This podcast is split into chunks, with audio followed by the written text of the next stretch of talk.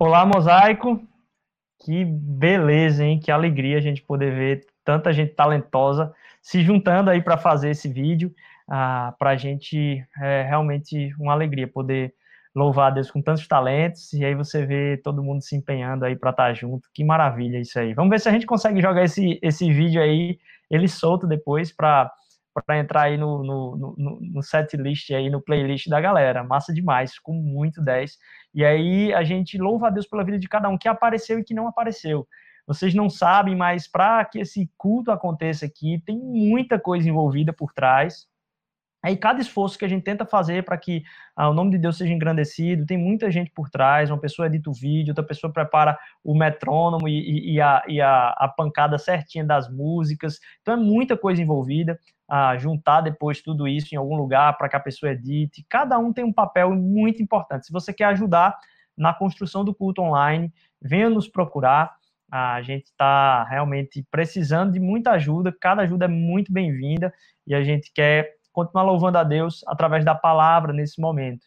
E aí, se você ah, já foi colocado aqui, algumas pessoas disseram que estava um pouco diferente o, o, o link do culto.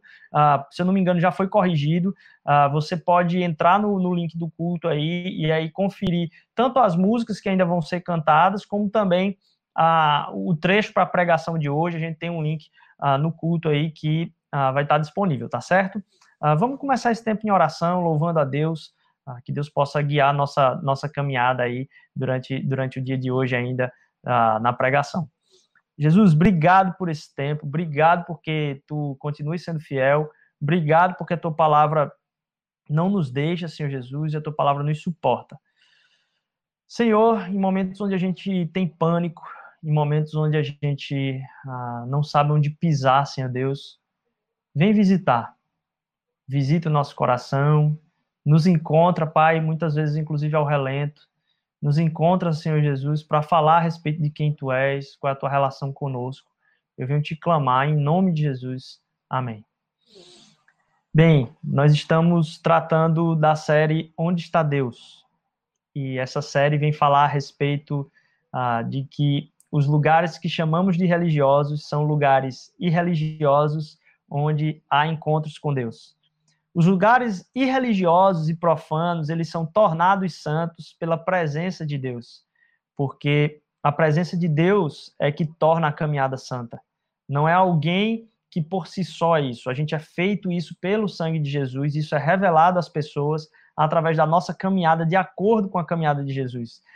Não na questão da imitação, mas por ter o Espírito dele ah, caminhando dentro de nós. Então, quando a gente se submete ao sangue de Cristo, ao sacrifício dele, o Espírito caminha nessa, nessa, nessa tradução do que é a vontade e a virtude de Deus na nossa própria vida.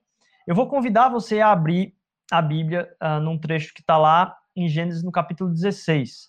Provavelmente você pode acessar isso no link que está ou na descrição do vídeo ou então naquele QR Code que estava aparecendo agora há pouco aí, você pode acessar ah, o texto que está lá no, no, na página do culto, e aí você pode acompanhar comigo, ah, desde o do versículo 5 até o, 16, até o 16, que é o final do capítulo. Se você desejar ah, também abrir a, a, sua Bíblia no capítulo 16 de Gênesis, ah, também seria muito proveitoso. A gente vai passear por alguns lugares da Bíblia hoje também, ah, e aí eu vou bater esse, essa conversa com você aqui. Começando então em Gênesis, no capítulo 16, a partir do versículo 5. Gênesis 16, a partir do versículo 5. Eu espero que você esteja comigo aí. Gênesis capítulo 16, a partir do versículo 5. Eu vou abrir aqui também para você é, deixa eu ver se eu consigo compartilhar a minha tela com você aqui agora. Ok, vamos lá. Gênesis no capítulo 16, versículo 5. Espero que vocês estejam acompanhando aí comigo. Vamos lá. Então, Sara disse a Abraão, Saraí disse a Abraão, você é o culpado da vergonha que estou passando. Entreguei minha serva a você, mas agora que engravidou, ela me trata com desprezo. O Senhor mostrará quem está errado, você ou eu? Abraão respondeu: Agar é sua serva, faça com ela o que lhe parecer melhor. Então, Saraí a tratou tão mal que por fim Agar fugiu. O anjo do Senhor encontrou Agar no deserto, perto de uma fonte de água junto à estrada para Sur. E aí é bom a gente entender aqui aqui Agar, ela, se você pegar na sua Bíblia e for ler os primeiros versículos, vai dizer que Agar era egípcia. E aí ela volta agora então para a estrada de onde ela veio, de onde ela foi tirada, muito provavelmente. Então, o anjo do Senhor, depois que Agar fugiu, encontrou Agar aonde? Como a gente viu no começo do, da, da série, no deserto, perto de uma fonte de água junto à estrada para sul. E perguntou: Agar, serva de Sara, de onde você vem e para onde vai? A resposta dela: Estou fugindo de minha senhora, Saraí, respondeu ela. Então o anjo do Senhor disse: Volte para sua senhora e sujeite-se à autoridade dela. E acrescentou: Eu lhe darei tantos descendentes que será impossível contá-los. O anjo do Senhor disse também: Você está grávida e dará luz a um filho. Dê a ele o nome de Ismael, pois o Senhor ouviu seu clamor angustiado.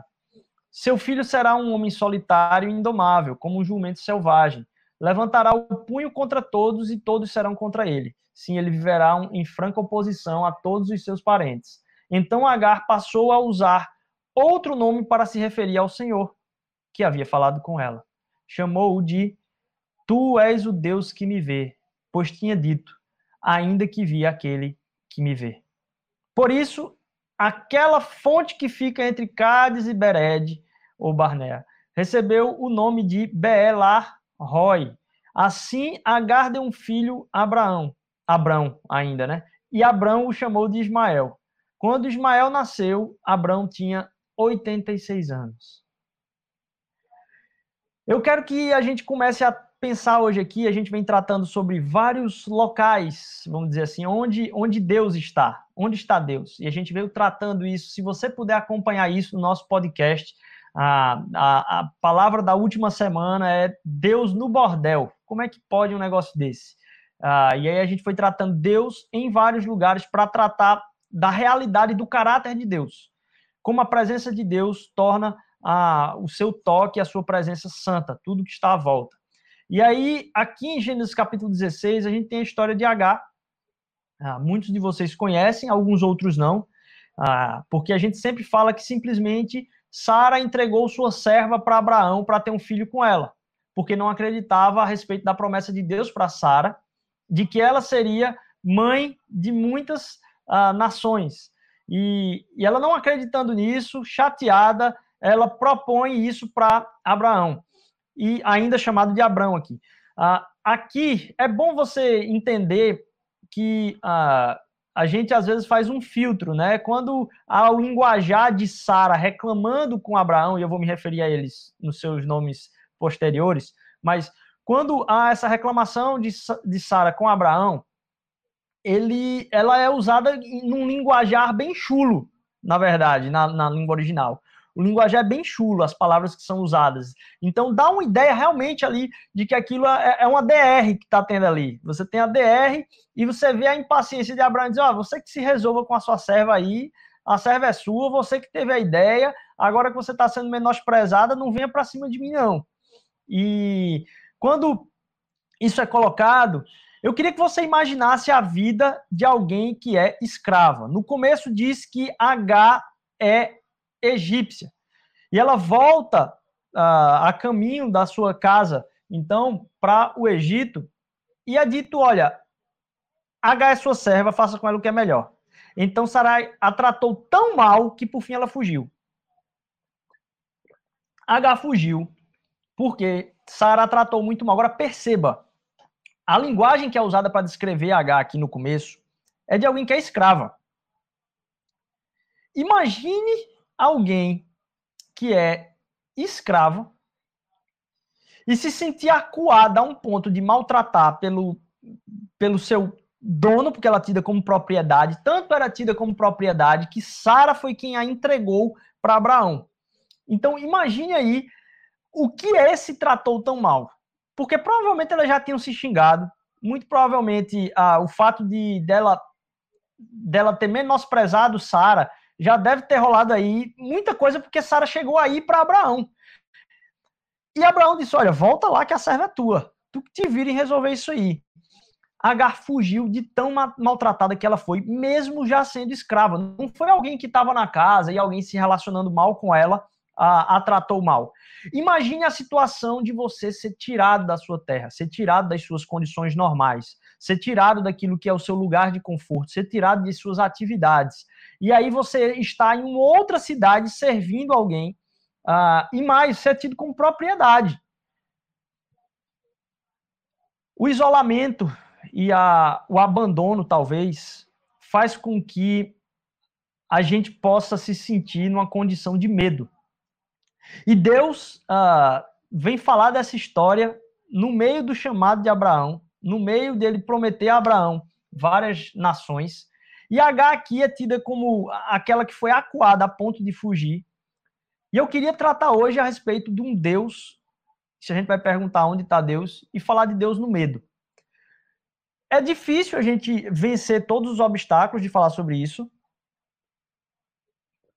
porque é muito complexo. A gente tem aí o medo com um, variantes a respeito do, do, das suas causas e, e, a complexidade de tratar o medo de uma forma que não vai ser possível eu falar aqui, nem tenho essa, essa incumbência mesmo, e nem questão técnica de dizer sobre isso mas uh, estudar talvez e, e falar um pouquinho a respeito de algumas facetas do medo. E uma das facetas do medo é o sentimento de abandono.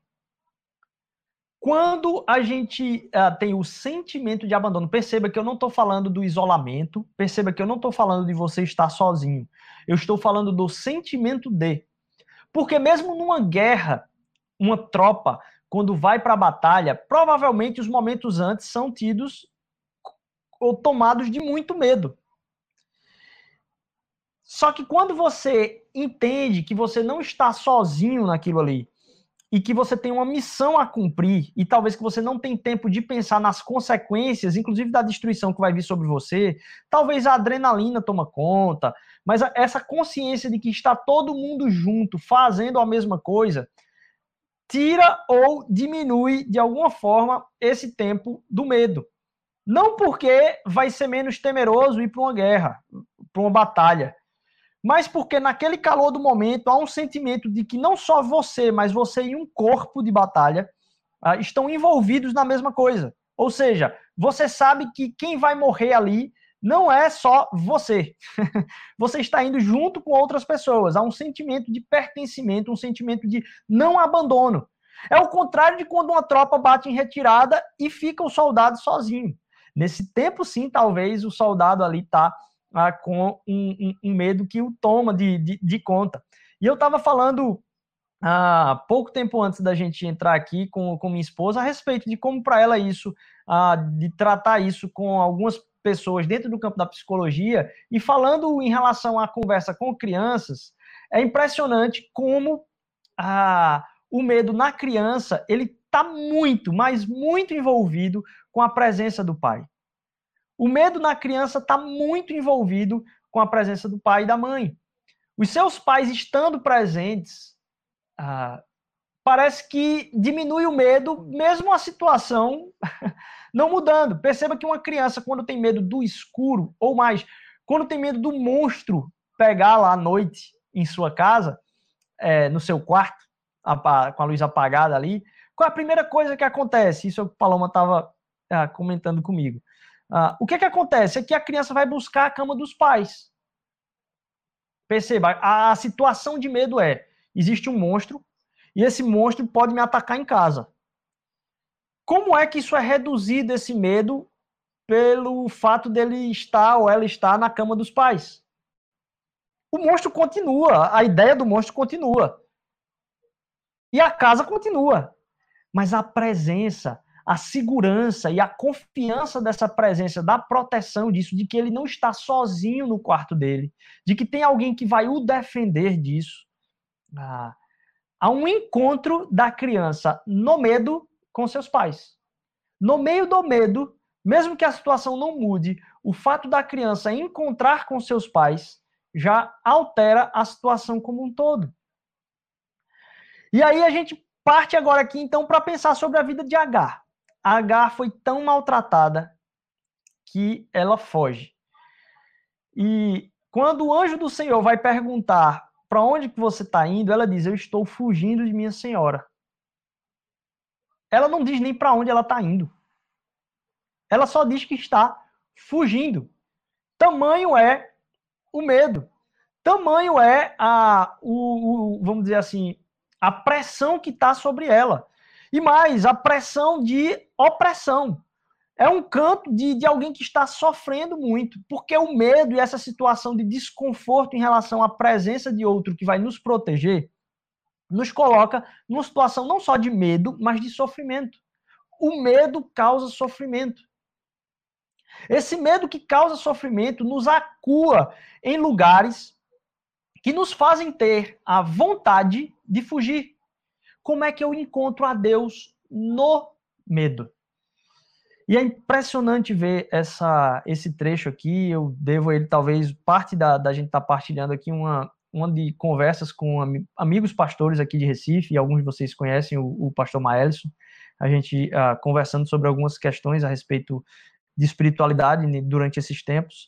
É, e ele me fez atentar para, nesse texto, o quanto é impressionante que a gente está aqui no capítulo 16 de Gênesis. E entenda, a história da Bíblia ainda está se construindo aí na narrativa do Gênesis. Gênesis capítulo 16. E aqui, ah, no capítulo 16, no finalzinho, é, há uma conversa de Agar com Deus e ela fala para Deus: Tu és o Deus que me vê. Esse trecho, Tu és o Deus que me vê, ela é como se fosse aqueles nomes de Deus. O que está escrito aqui, tu és o Deus que me vê, é El Roy, El Roy. E esse El Roy, você percebe que ela dá esse mesmo nome ao, ao poço, aí logo em seguida. No versículo seguinte, ela vai dizer: ah, Por isso aquela fonte que fica entre Cádiz e Bered recebeu o nome de Beer Laai Roy. Ela chamou antes Deus de El Roy. Aqui é a primeira vez que alguém dá um nome a Deus. Alguém chama Deus com uma definição e diz assim: então deu o nome a ele de. Antes você tinha o nome de El Elion, mas é uma citação. Em Gênesis 14 você tem El Elion, que é um outro nome de Deus, uh, mas que é o Deus que está acima de todas as majestades no Altíssimo do Altíssimo. O, o, aqui é Agar que faz esse primeiro cumprimento direto a Deus, o chamando por um nome. Ela começou a chamá-lo de El Roy. Perceba, de novo, se você está acompanhando aí semana passada, é Agar, uma serva, escrava, serva também sexual agora, humilhada, chutada de casa, que tem na Bíblia, na narrativa da Bíblia, a a honra e a primazia de ter um nome falado para Deus a partir de um diálogo que ela teve com ele. Aquilo ali onde a conversa de Agar com Deus, com esse nome uh, novo aí, é, é algo que é relacional. Então, coube a Agar fazer essa descrição. Tu és o Deus que me vê. Aqui cabe a gente uh, caminhar um pouquinho mais dentro disso. A gente estava falando a respeito do medo, a gente estava falando a respeito da fuga de H. E imagine H fugindo, então, pelo meio do deserto. H é alguém que vai dar a luz. H é alguém que é grávida ainda por cima, escrava, fugindo, no meio do deserto, uma mulher sozinha. Você imagina a tensão e o medo que a rodeia. A situação de abandono é completa. A situação de abandono é plena aqui.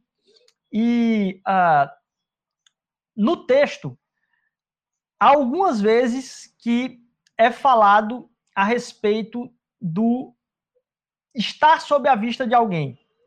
Se a gente acompanhar um pouco uh, o, o, o, texto, é, vai dizer que antes de Sara falar isso para Abraão aqui, ela não encontrou bons olhares diante de Sara. Ela não encontrou olhares, ela não estava à vista. E é impressionante que quando diz que o anjo do Senhor encontrou Agar no deserto perto de uma fonte de água, na verdade a palavra que talvez seja um poço. É, é, tempos antes aí no, na, na Bíblia está tratando de uma situação de guerra onde alguns poços são ah, abarrotados, eles são é, é, jogado terra, eles são entulhados. E a gente já tem pregado aqui sobre poços entulhados, mas ah, nesse trecho onde os poços são entulhados, de novo vem à tona ah, o quanto o poço é algo essencial para a vida numa situação como aquela. O quanto o poço é algo que é indispensável. Você, quando você entulha poços, você não tem referência de vida. Porque a água no meio do deserto é o lugar para onde se pode correr para ter o mínimo de segurança. E é interessante que a palavra que se utiliza para poço também é uma palavra que se utiliza para vista. Se você acompanhar aí no seu texto, no aplicativo, você pode ir passando durante a, a, o passeio desse texto, que em alguns momentos é falado que não foi encontrado visão de Sará, a, de, de Agar, à vista de Sara. E é, Agar agora é encontrada diante de um poço. E a palavra usada para poço é muitas vezes a mesma usada por estar sobre a vista, de encontrar-se com a superfície da vista. Por quê? Porque num deserto, uma fonte ou um poço é como se fosse o olho da terra. É como se fosse o olho uh, uh, uh, de tudo que está ali tem um buraco, aquilo ali é o olho. Então, algumas vezes, culturalmente, lógico, isso aqui não tem a ver tanto com a, a, a exegese e o estudo desse texto, mas é impressionante como o autor escreve sobre estar sobre a vista algumas vezes e como a, Agar não encontrou uma boa vista em Sara. E eu acho que no começo do, do texto, ainda começa, se você está com a Bíblia aí mesmo, uh, fala como se Sara não tivesse encontrado uh, bons olhos em Deus. Como se Deus tivesse não tido bons olhos com relação a Sara. Então, essa noção da presença do olhar de Deus, a presença do olhar de alguém está sobre a vista, é, é tida como sendo central para esse texto aqui. E é engraçado como Deus encontra ela perto de uma fonte, que é tida como sendo talvez o olho, aquele momento ali. Ah, o olho da terra, perdão. O texto começa dizendo que Sara não encontrou favor. Sara não encontrou favor porque ela não deu filho. Ela não conseguiu engravidar. E às vezes o medo vem sobre a nossa, a nossa vida quando na verdade nós não encontramos ah, favor a respeito daquilo que está ao nosso redor. Quando estamos no meio de um deserto e não encontramos algo que nos seja favorável, algo que pareça estar olhando para a gente com a cara boa. Sabe aquele sentimento de perseguição? Você diz, pronto, só faltava acontecer isso hoje. É como se fosse um sentimento de perseguição, como se há uma vista sobre você querendo te perseguir. E é isso que Agar estava sofrendo ali, fugindo, escrava, com medo, no meio do deserto. E aí a gente volta então para o medo, e a gente volta para perceber que Agar ela estava fugindo, e se a gente vai pensar no medo como sendo também uma faceta do medo, é a, a, sensação de abandono, e a gente pensa na criança que agora encontra a presença dos seus pais, ela pode estar com seus pais, e parece que o monstro sumiu. Na verdade, o que sumiu é o sentimento da possibilidade de um monstro. Na verdade, não vale mais nem a pena pensar tanto num monstro. Por quê? Porque meus pais estão ali para me proteger. Há ali perto de mim aquele que me protege. Há perto de mim aquele que cuida de mim. E como é belo a gente ver que o texto diz a respeito de Sara ou de Agar que o testemunho de Agar em relação a Deus é a respeito de um Deus que me vê. Ali no olho da terra, no poço, na fonte, ali onde ela estava fugindo da vista da sua senhora, ali onde ela estava correndo com medo, ali onde ela estava desamparada, o testemunho que Deus dá quando vai ao seu encontro é dela poder falar para Deus: Tu és o Deus que me vê. Porque eu tive a possibilidade de enxergar aquele que me vê. Eu tive a possibilidade de ver que ele me vê. Em alguns trechos, assim, sua Bíblia pode estar dizendo assim: Eu encontrei com aquele que me vê primeiro. É, quer dizer, ele me achou, ele chegou a mim. O seu olhar a me cobriu. Aquele que me vê chegou perto. Isso para que a gente entenda que em alguns momentos a gente pode não ter o favor de todas as coisas que produzem os bens da terra. Mas se Sara estava de frente de aquilo que era tido talvez como um apelido de um olho da terra, que traz favor da terra para o homem através da água, o que, o que Agar estava podendo ter a certeza ali é que, ainda que não haja favor da terra, eu estou diante daquela fonte que está ao contrário agora sim, acima de mim, que me vê de cima. Aquele que eu vi é aquele que me vê primeiro. Aquele que encontra comigo no deserto e no meio do medo é aquele que me enxerga no meio do meu medo. Para que eu tenha agora a certeza de que, mesmo no meio do medo, ele me encontra. Ele está presente. Ele me acompanha. Ele não me deixa só. Ainda que escrava, grávida, no meio do deserto, fugida ah, ah, e com medo. Ele está presente.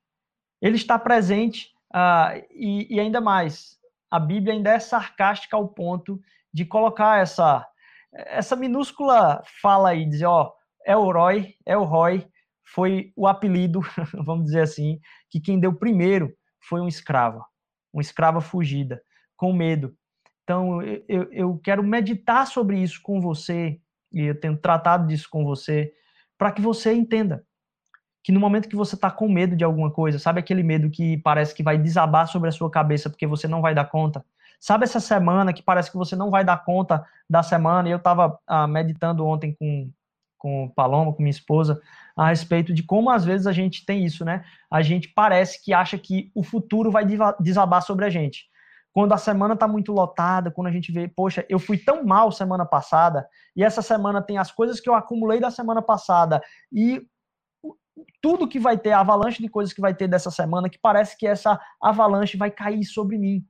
E eu me sinto desamparado, com medo, inclusive da semana.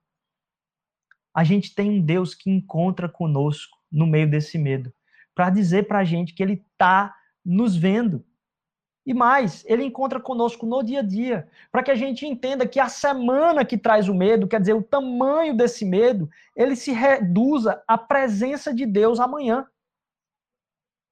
E que se ele me fez ver que eu não fui bem na semana passada com tudo que eu queria, parte da restauração e do que ele está trazendo para o meu coração é eu enxergar isso para que eu confie nele que ele vai estar comigo agora, que ele vai estar comigo amanhã. E eu não levo em conta nesse cálculo agora do meu medo a semana toda e o peso que isso vem sobre mim, a perseguição sobre mim. Talvez você esteja sob a vista da sua semana. Talvez você esteja sob a vista de um projeto que você tem que entregar e você sabe que ele está desabando sobre você. Talvez você esteja sob a, a, vista de viver uma vida de incapacidade em relação ao seu frutificar na relação com Deus. Saiba que tudo isso que parece vir sobre você, como o olhar de Sara que parecia vir sobre Agar ah, nesse momento, o que vem realmente sobre a gente é o olhar de Deus que nos encontra. Ele é aquele que nos vê, que lança fora todos os nossos medos. Ele é aquele que nos visita no meio desse deserto, para que a gente entenda que no meio do medo, no meio do desespero, ainda que pareça sem chance, como no caso de uma escrava grávida no deserto, fugida, Deus me encontra ao pé de uma fonte, muitas vezes, para falar que há uma outra fonte, há um outro olho que é superior a esse e que derrama vida sobre a minha vida, para que eu olhe para a minha semana agora e eu não calcule o peso da semana, mas eu tenha já que amanhã tem uma conta de misericórdia certa para pagar amanhã, porque as misericórdias do Senhor se renovam a cada dia. Então, se você está com medo, você acha que o que você ah, vai ou entregar, ou uma situação na qual você foi colocada, é, vai te fazer ser ah, menosprezado, vai te fazer ser repelido, vai te fazer ser jogado de lado. Eu não sei se eu consegui preparar aqui o, o, o detalhe todo completo, mas uma outra coisa que é interessante é que em Gênesis, no capítulo 16, versículo 2, ele diz o seguinte: ó, o Senhor me impediu de ter filhos. Então, é, vai, deite-se com minha serva. Talvez por meio dela eu consiga ter uma família. Vai, deite-se com minha serva. Em outro lugar, é, Sara diz para Abraão: Você é o culpado da vergonha que eu tenho passado. Eu entreguei a minha serva a você. Agora que engravidou, ela me trata com desprezo. O Senhor mostrará que está errado, quem está errado, você ou eu. Perceba que a forma como a H é tratada na maior parte do tempo aí não é com o seu nome. O seu nome, na sua maior parte, está na narrativa. Ela não está na fala, na boca de H e de ou de Sara e de Abraão. O que está na boca de Sara e Abraão é minha serva. É esse o nome que ela tem. É como se ela não tivesse um nome. É como se ela não tivesse a, a, a uma personalidade a ponto de, de ser referida. Ninguém, ninguém tinha. A, a, ninguém estava perto dela.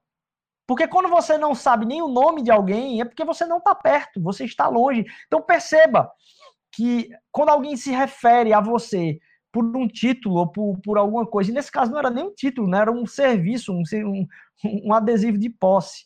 Ah, perceba que qual é a primeira coisa que vem antes da serva quando Deus encontra através do seu anjo com Agar. Ele diz o seguinte, ó, o anjo do Senhor encontrou Agar no deserto, por meio de uma fonte de água junto à estrada para Sur, e perguntou: Agar, serva de Sarai. O anjo chega à escrava, mas a trata primeiro pelo nome e depois pelo que ela faz. Aquilo que é a atuação dela, ah, mesmo que nesse caso muito menosprezada, quando é tratada pela narrativa anterior a isso, quando vem da boca de Deus, há um relacionamento pessoal. Pode ser que o seu nome seja algo que esteja em jogo, e justamente porque você está com medo de que o seu nome esteja em jogo pelas coisas que estão na sua mão, é que o medo toma conta de você. Ainda que todo fracasso possível e imaginável faça com que você perca um nome como um escravo, Deus te chama pelo nome. Porque ainda que ninguém saiba o seu nome, Deus conhece o seu nome. Ele enxerga onde você está nem que seja no meio do deserto. E mais, ele conhece o seu nome, mesmo que ninguém te chame por ele. Ele te reconhece pelo nome. Mais do que isso, a palavra de Deus, ela é muito clara e é muito bonito perceber na palavra de Deus o quanto isso é a, a, assim perfeito, que Deus durante o restante da Bíblia ele chama as pessoas pelo seu nome. Aqueles que são considerados como filhos, lá em João capítulo 10, versículo 3, vai dizer que eu conheço minhas ovelhas pelo nome. Isaías 49 vai dizer que os nossos nomes não são só conhecidos, mas ele gravou na palma da sua mão os nossos nomes. Porque Deus nos encontra por quem somos de verdade, porque ele nos enxerga. Ele nos, ele nos encontra por aquilo que somos de verdade, não por aquilo que fazemos, não pelo papel que temos. Ele deseja um relacionamento conosco, para que a gente entenda que no meio da aflição do medo, e parte do medo que a gente sente é devido a um sentimento de abandono, que parece que a gente não encontra um quarto dos pais para deitar e dormir. É... Deus vem provar para a gente que antes da gente ir para o quarto dos pais, foi o pai que veio para o quarto do filho na encarnação de Jesus Cristo, não é a gente que vai ao encontro de Deus. Ele que nos encontra, mesmo quando a gente está fugindo, mesmo quando a gente não está indo em direção a Ele, porque ela, a direção que Agar estava indo aí não era uma direção de algum lugar, era uma direção da fuga, simplesmente. É Deus que nos alcança, Ele que vem ao nosso encontro, Ele nos encontra no meio do medo. Ele sabe, mesmo quando os outros não entendem, não conhecem o nosso nome, ele nos chama pelo nome. Ele que busca ah, encontrar-se conosco na medida daquilo que é o nome. Que você entenda, primeiro, que no meio do medo, talvez uma das partes que está compondo esse medo aí é um sentimento de abandono. De que não tem alguém por você, não tem alguém te vendo. O único olho que está te vendo é um olho de perseguição. A gente está ouvindo falar de uma perseguida aqui a respeito de um Deus que foi ao encontro dela. Alguém que estava sendo perseguida de verdade. Sobre um Deus que vai ao encontro dela.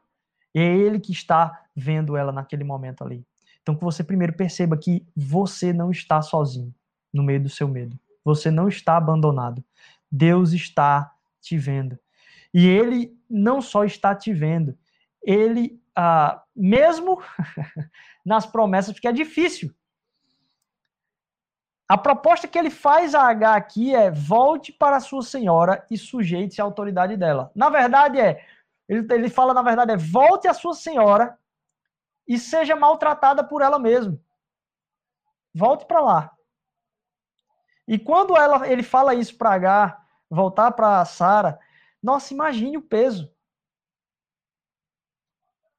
Só que diante daquilo, da presença de Deus naquele momento, o encontro com Deus que veio ao seu encontro é que faz com que, inclusive, o medo de Agar a, a, seja dissipado, porque a presença de Deus é que tira esse medo. Se a gente tem o, o, o entendimento de que Deus, na imagem de alguém no meio do deserto fugido, Deus ainda está conosco, mesmo que essa seja a nossa imagem nesse momento. Ah, um dos versículos que foi contribuição aqui de, dessa conversa com, com minha esposa é um trecho que está lá no Salmo, no Salmo 40, versículo 7. Se você quiser depois acompanhar aí, no Salmo 40, versículo 7, ah, o, o, o salmista vai dizer o seguinte. Ele diz: Ó Senhor, teu favor me mantinha firme como uma montanha. Então o Senhor me deu as costas e entrei em pânico. Ó oh, Senhor, o teu favor é que me mantinha firme como uma montanha, como se eu tivesse sido colocado sobre uma montanha. Mas aí eu percebi as suas costas, e isso me fez entrar em pânico. Aquilo que é o, o que é colocado ali como sendo ah, um, um, uma, uma, a presença de Deus ah, no meio do, do, do, sofrimento de, de Agar, Aqui no, no Salmo 30, versículo 7, é tido como sendo um, um. Ver as costas de Deus é tido como perder a presença dele. O engraçado é que aqui, quando H vai falar a respeito de Deus, de que Deus é o Deus que, que me vê, quando ela fala que Deus é o Deus que me vê, aqui eu vi aquele que me vê, essa frase no hebraico ela é dita, olha, eu consegui enxergar as costas daquele que me vê. Eu consegui enxergar as costas daquele que me vê, ainda que você imagine. Porque o que faz com que o salmista diga que ele entrou em pânico porque Deus, ah, o Senhor me deu as costas, no Salmo 37, é o que faz com que a gente ah, fuja ou tem um sentimento de fuga ou entre em pânico. É quando a gente percebe ou, ou tem um sentimento, um entendimento de que Deus não está presente. O, sal, o salmista diz: Olha, eu vi as costas do Senhor. Na verdade, no hebraico diz: Eu vi ele baixando ou virando a sua face. E isso é que fez com que eu entrasse em pânico. Aqui, a H dá uma, um grito de louvor. Deus, ele me vê porque eu tive na presença daquele que estava me vendo antes de eu perceber. Eu vi as costas daquele que já estava aqui antes me vendo. E isso é tido como sendo a fruto de uma fé que vai crescendo. Você entender que Deus é aquele que te enxerga, Deus é aquele que está ah, presente junto com você, Deus é aquele que te vê. Que você tenha a plena convicção de que aquele que lança fora todo medo, porque é o pleno amor, é, Deus é Jesus é colocado como filho do amor. Jesus é colocado como filho do amor. E o filho do amor vem encontrar aqueles que estão, ah, vamos dizer assim, carecidos do amor. Para que nós também entendamos que o encontro que nós vamos ter com o nosso Pai em meio a tanto medo é um encontro com o Pai de amor, porque é, Jesus é filho do amor. Então, o nosso Pai é um Pai de amor. E esse Pai de amor é o Pai que nos vê no meio do nosso medo, no meio do nosso desespero, no meio da nossa fuga. Se você quer fugir nesse momento, saiba, como o salmista diz, e, e, e que não tem lugar para onde você possa fugir. Se for mais profundo, ali Deus vai estar. Se for mais profundo das trevas, ali Deus vai estar. Jesus é um, um, um, uma figura que tem como a concretização de um Deus que não nos deixa na mão. Jesus não veio para que a gente pensasse que a gente tem que imitar Jesus para que Deus nos encontrasse. Jesus veio ser a referência de que é Ele que vem ao encontro da nossa fuga. Ele não só nos enxerga, mas é como se o pai entrasse no quarto dos filhos para provar: ei, você não está sozinho na casa. Eu estou com você. Eu estou te vendo. É, que no meio de um tempo como esse, um tempo onde talvez você não saiba o que vai ser da sua vida profissionalmente, não sabe como vão ser as voltas, uh, você possa atentar para a realidade de um Deus que está presente com você no seu quarto, no mais escuro e profundo da noite, quando você deita na cama aí, você você não tem, vamos dizer assim, descanso a respeito de um Deus que não deixa de estar presente com você. A gente vai agora a, ir para um, um, tempo de meditação a respeito disso. Eu queria muito que ao a, a gente a, louvar a Deus através do cântico que vai ser cantado agora, que você se percebesse que aquilo que H estava olhando para baixo na fonte, na verdade o que foi revelado era que Deus estava olhando para ela.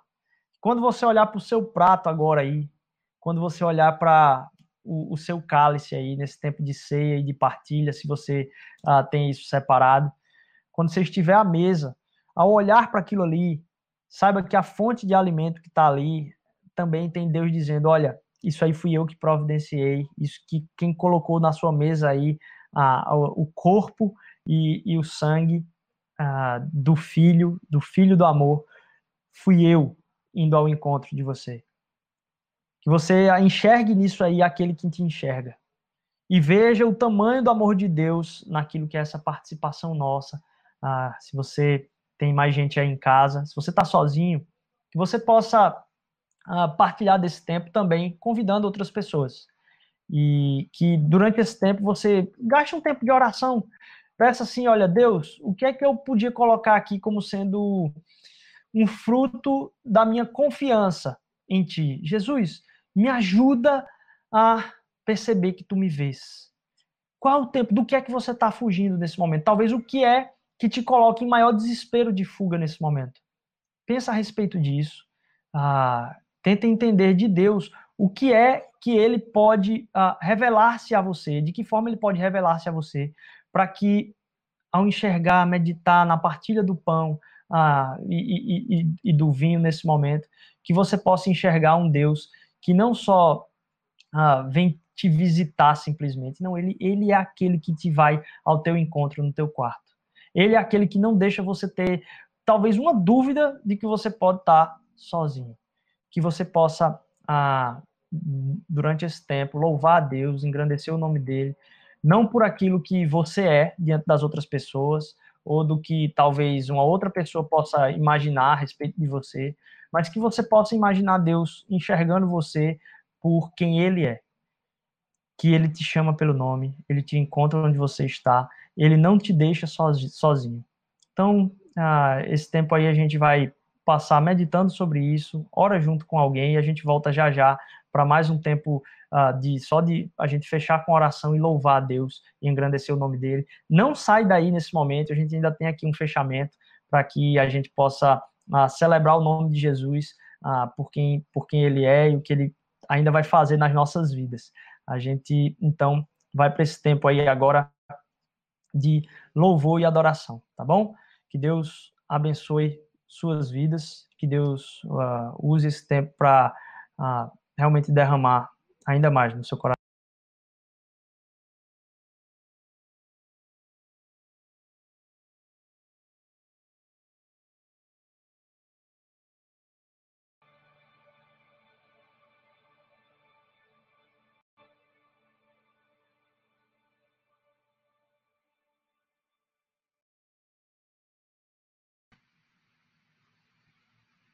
Que maravilha a gente poder entender que na cruz uh, a gente pode receber bênção e, e, e, mais que isso. Quando a gente enxerga a cruz de, de Deus e eu, a cruz de Cristo, a gente é visitado. A gente é visitado porque ali é, é, é a, a sacralização para acabar com tudo. Ele disse: olha, está consumado. Ali a gente tem a certeza de que ele nos visitou, de que ele veio ao nosso encontro aquilo é concretização da visita dele em meio à nossa fuga. E ao olhar para a cruz agora e ver que ele veio ao nosso resgate, a gente pode ser elevado no espírito. E agora entender: você está vendo a cruz? Você consegue ver que ele lhe vê? Você consegue ver que ele, ele busca uh, o seu encontro? Para que você comece a, a, a enxergar, então, olha e me diz o que é que você vê. Mais do que isso, quem você vê? Quem são as pessoas que você vê? Para que Deus veja, a gente está tá passando por um momento onde a gente está sofrendo tudo aquilo que o mundo está sofrendo.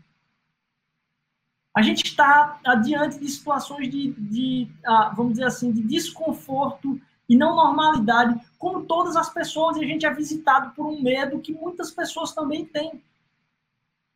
Que maravilha a gente ter a presença de Deus como sendo aquilo que a gente enxerga na cruz um Deus que nos vê. Que agora eu consigo enxergar na cruz. Que ele nos vê. E eu queria terminar hoje, uh, realmente, que a gente cantasse, louvasse a Deus. Uh, Gidel, se você estiver por aí, pode aparecer já, já pode chegar junto aí, Gidel. Uh, que a gente terminasse hoje, né, Gidel, uh, louvando a Deus por quem Ele é. Louvando a Deus e tendo a certeza de quem Ele é. E mais do que isso, se Ele é aquele que nos vê. E agora na cruz a gente consegue enxergar isso que você possa se perguntar aí mesmo, que essa seja uma semana de coragem. Ele nos resgatou. Quem é que precisa de resgate? Quem você vê agora? Que você possa estar cheio dessa certeza.